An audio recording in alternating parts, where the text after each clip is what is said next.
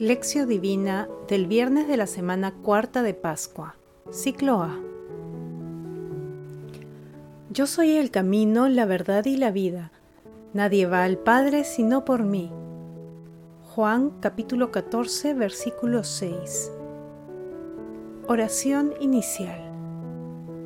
Santo Espíritu de Dios, amor del Padre y del Hijo Ilumínanos con tus dones para que podamos comprender los tesoros de la sabiduría que Jesús nos quiere revelar en este día. Otórganos la gracia para meditar los misterios de la palabra y revélanos sus más íntimos secretos.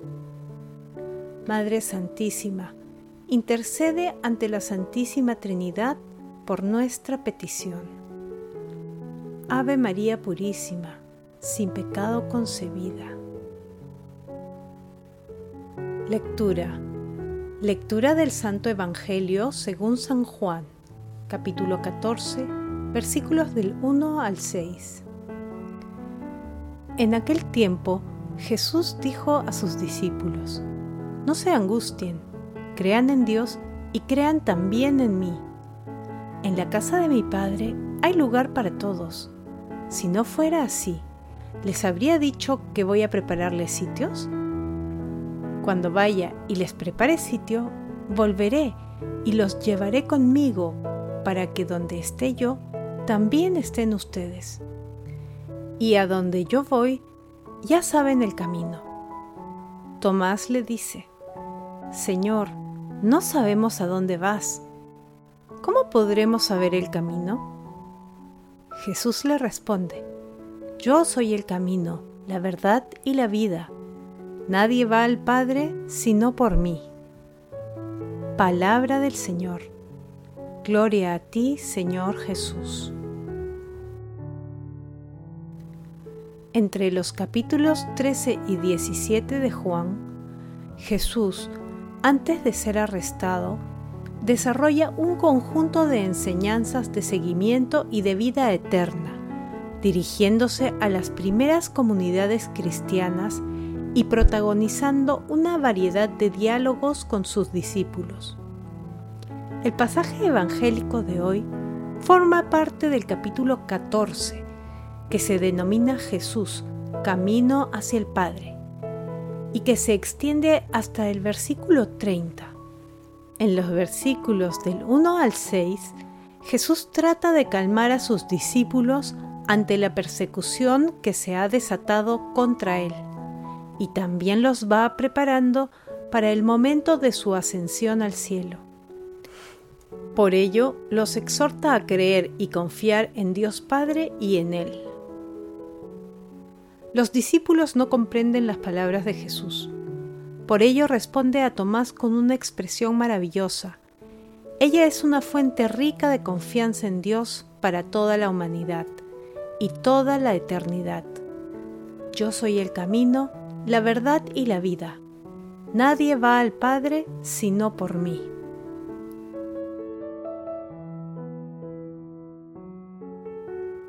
Meditación Queridos hermanos, ¿cuál es el mensaje que Jesús nos transmite el día de hoy a través de su palabra?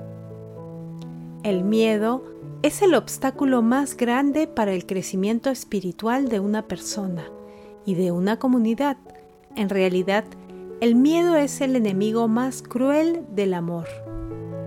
El miedo refuerza el egoísmo y muchos otros sentimientos negativos, bloqueando las posibilidades del servicio cristiano y debilitando la fuerza espiritual.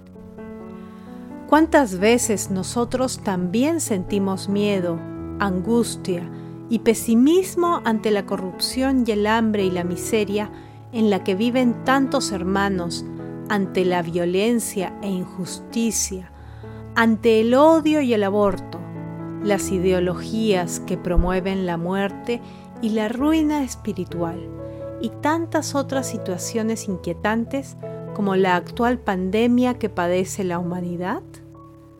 Frente a estos escenarios Jesús nos responde, Yo soy el camino, la verdad y la vida. Nadie va al Padre sino por mí. El mundo quiere llevarnos por caminos de libertinaje, pero Jesús es el camino. El mundo nos plantea ideas modernas, pero Jesús es la verdad. El mundo propone ideas de muerte disfrazadas de vida, pero Jesús es la vida, la vida eterna. Hermanos, meditando la lectura de hoy, respondamos de corazón. ¿Cuáles son las angustias que nos inmovilizan espiritualmente? ¿Es Jesús el camino, la verdad y la vida para cada uno de nosotros? El monje trapense Tomás Merton escribió, Ninguna desesperación nuestra puede alterar la realidad de las cosas, ni manchar la alegría de la danza cósmica que siempre está ahí. Convirtamos todas nuestras preocupaciones en oración y en seguimiento a nuestro Señor Jesucristo a través del servicio a los demás para que se abra paso la danza cósmica celeste. Jesús nos ama.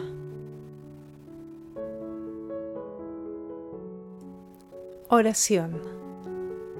Amado Jesús, camino, verdad y vida para la humanidad, líbranos con tu Santo Espíritu de caer en los abismos del miedo y del pesimismo.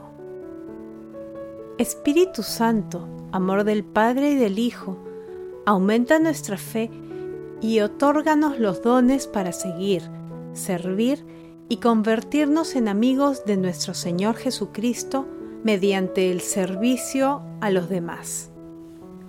Amado Jesús, justo juez, sol de justicia, muéstrate compasivo y misericordioso con todos los difuntos, de todo tiempo y lugar, y admítelos en la asamblea de tus santos Madre Celestial, Madre del Amor Hermoso, intercede ante la Santísima Trinidad por nuestras peticiones.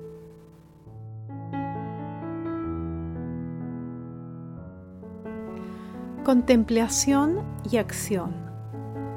Hermanos, contemplemos a nuestro Señor Jesucristo a través de un texto de Luigi Pozzoli. Jesús dice a Dios, sabe que ha llegado la hora de su paso al Padre. La palabra a Dios, todo el mundo la sabe. En su significado primigenio significa a Dios. Este es el sentido con el que Jesús saluda a sus discípulos. Revela a dónde va y dónde podrán encontrarle, en la casa del Padre. Y no solo eso, revela también que en la casa del Padre que Él demuestra conocer, hay muchos sitios. En consecuencia, no hay ninguna razón para que los discípulos estén tristes. Y tampoco la hay para que lo estemos nosotros. Nuestro malestar interior, hablo de ese malestar profundo, existencial, nace sobre todo de la falta de sentido, orientación, dirección. ¿A dónde vamos? Hacia la nada o hacia otra vida, hacia un juicio temible o hacia un abrazo de ternura? A esto se añade a continuación que mientras no sepamos si existe para nosotros un sitio después de la muerte, a veces se nos niega también un sitio más acá de la muerte, en la vida de todos los días. No ser aceptados, no ser amados, ¿No encontrar sitio en la estima y en el afecto de quienes tenemos al lado? ¿No es acaso uno de los mayores sufrimientos? Sucede incluso que no encontramos sitio en la estima de alguien que se considera cristiano y que, en nombre de su fe, se siente autorizado a excluir y a condenar. Jesús desliza hoy sobre toda esta tristeza, como una mano que acaricia, su palabra tranquilizadora. ¿A dónde vamos? Vamos hacia el amor del Padre, que no excluye a nadie, ni siquiera a los publicanos y a las prostitutas, ni siquiera al ladrón crucificado. En la casa del Padre hay muchas estancias, incluso para aquellos a los que nos gustaría relegar a otro sitio, incluso para nosotros, si es que hubiera alguien incapaz de hospedarnos en su corazón. Hermanos, hagamos el esfuerzo de discernir, con el auxilio del Espíritu Santo, sobre las propuestas que el mundo actual promueve, con el fin de fortalecer nuestro corazón, mente y acción cristiana a la luz de la palabra de Dios. Definamos claramente y sin dudas nuestra posición cristiana frente a la corrupción, el hambre, la miseria, la violencia, el aborto, la eutanasia, el ataque a los principios cristianos de la familia, las ideologías que disfrazan la perdición con falso amor y tantas otras situaciones que azotan a nuestras sociedades. Glorifiquemos a Dios con nuestras vidas. Oración final. Gracias Señor Jesús por tu palabra de vida eterna.